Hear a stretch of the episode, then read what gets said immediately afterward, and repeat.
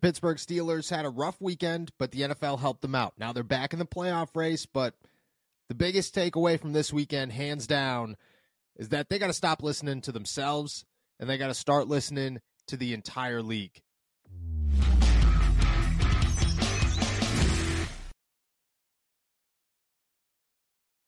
What's going on, everybody? I'm Noah Strackbein. Thank you for jumping on to Steelers to Go, your daily to go cup of Pittsburgh Steelers news and analysis. Find us on youtube.com slash all Steelers talk or Subscribe anywhere you get your podcast. The Pittsburgh Steelers, they stay in the wild card spot somehow. A crazy weekend of football found them back in the sixth seed. They dropped below the Cleveland Browns, which at this point is no big deal. It's not about fighting for the top of the AFC North or fighting for the top of the AFC in general it is about staying alive week after week to find yourself in whatever wild card spot you could squeeze into. Right now, the Indianapolis Colts and the Houston Texans give them major boosts as both of them fall over the weekend, and the Pittsburgh Steelers go from five to eight to six.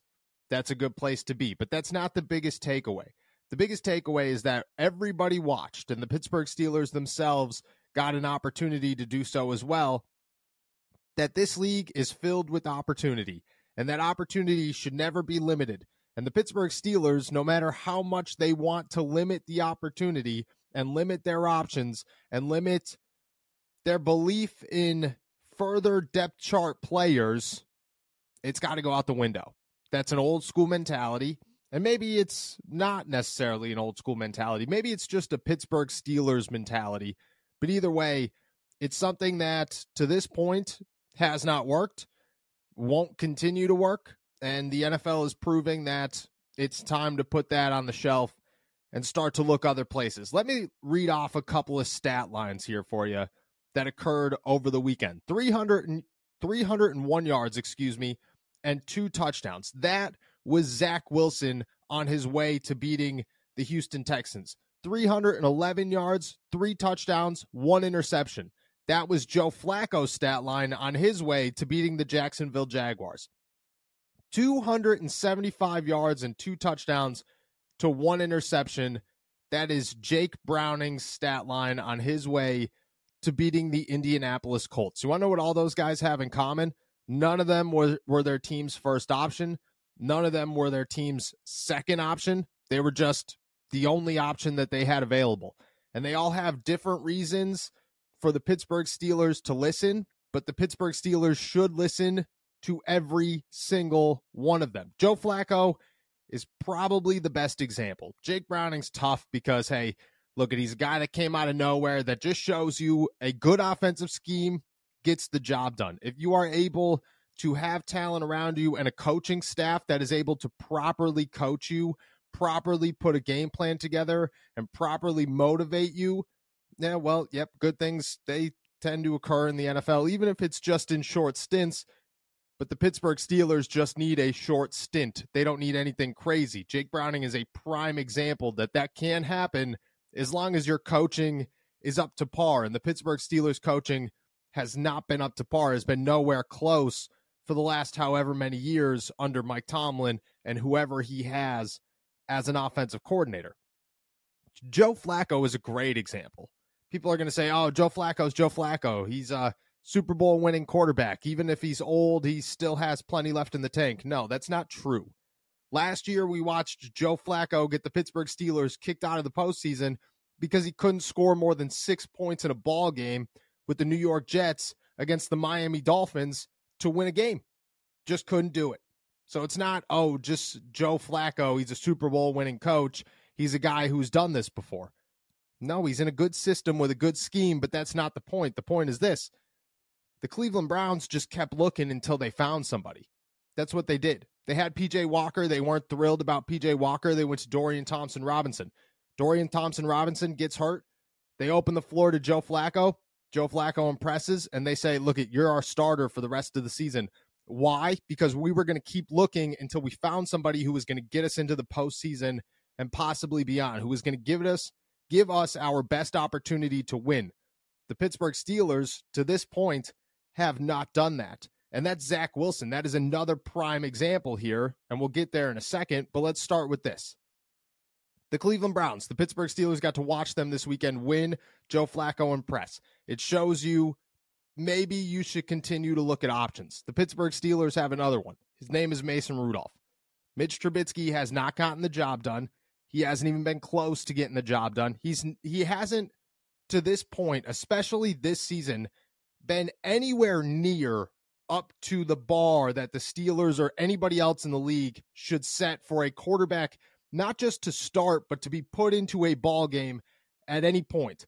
Every time Mitch Trubisky has entered a ball game outside of the Carolina Panthers game last season, since being benched as a starter, he has, I mean, struggled mightily.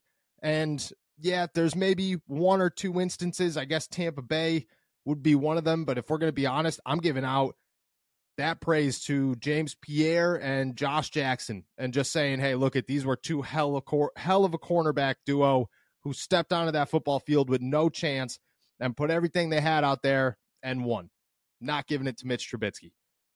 The Pittsburgh Steelers have another option. It's Mason Rudolph. And maybe that doesn't work, but if they learned anything this weekend, it's that it's time to test all options until you find something that clicks and Mitch Trubisky is not clicking. And the longer you wait, the further you're going to sink, the more risk you're going to take. And I get it that Mike Tomlin doesn't live in his fears, but most of the time he does. And most of the time his fear is not, oh, we're not we're we're not afraid that Mitch Trubisky could struggle. His fear is uh, we're more afraid that Mason Rudolph is going to struggle more. Sometimes that just doesn't happen. And that brings us to Zach Wilson. I believe 301 yards, two touchdowns, leads the Jets to a blowout victory over the Houston Texans. Things look great. A week ago, three days ago, yesterday, the New York Jets and Zach Wilson are over. That's a divorce waiting to happen. Zach Wilson is probably on his way out of the NFL. He's had more than one opportunity to prove himself in this league, has failed every single time, most times miserably.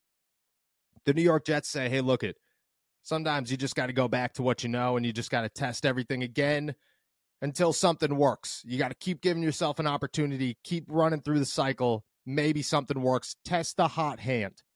Mason Rudolph's had opportunities in this league with the Pittsburgh Steelers, and a lot of people bring those up as reasons not to start him.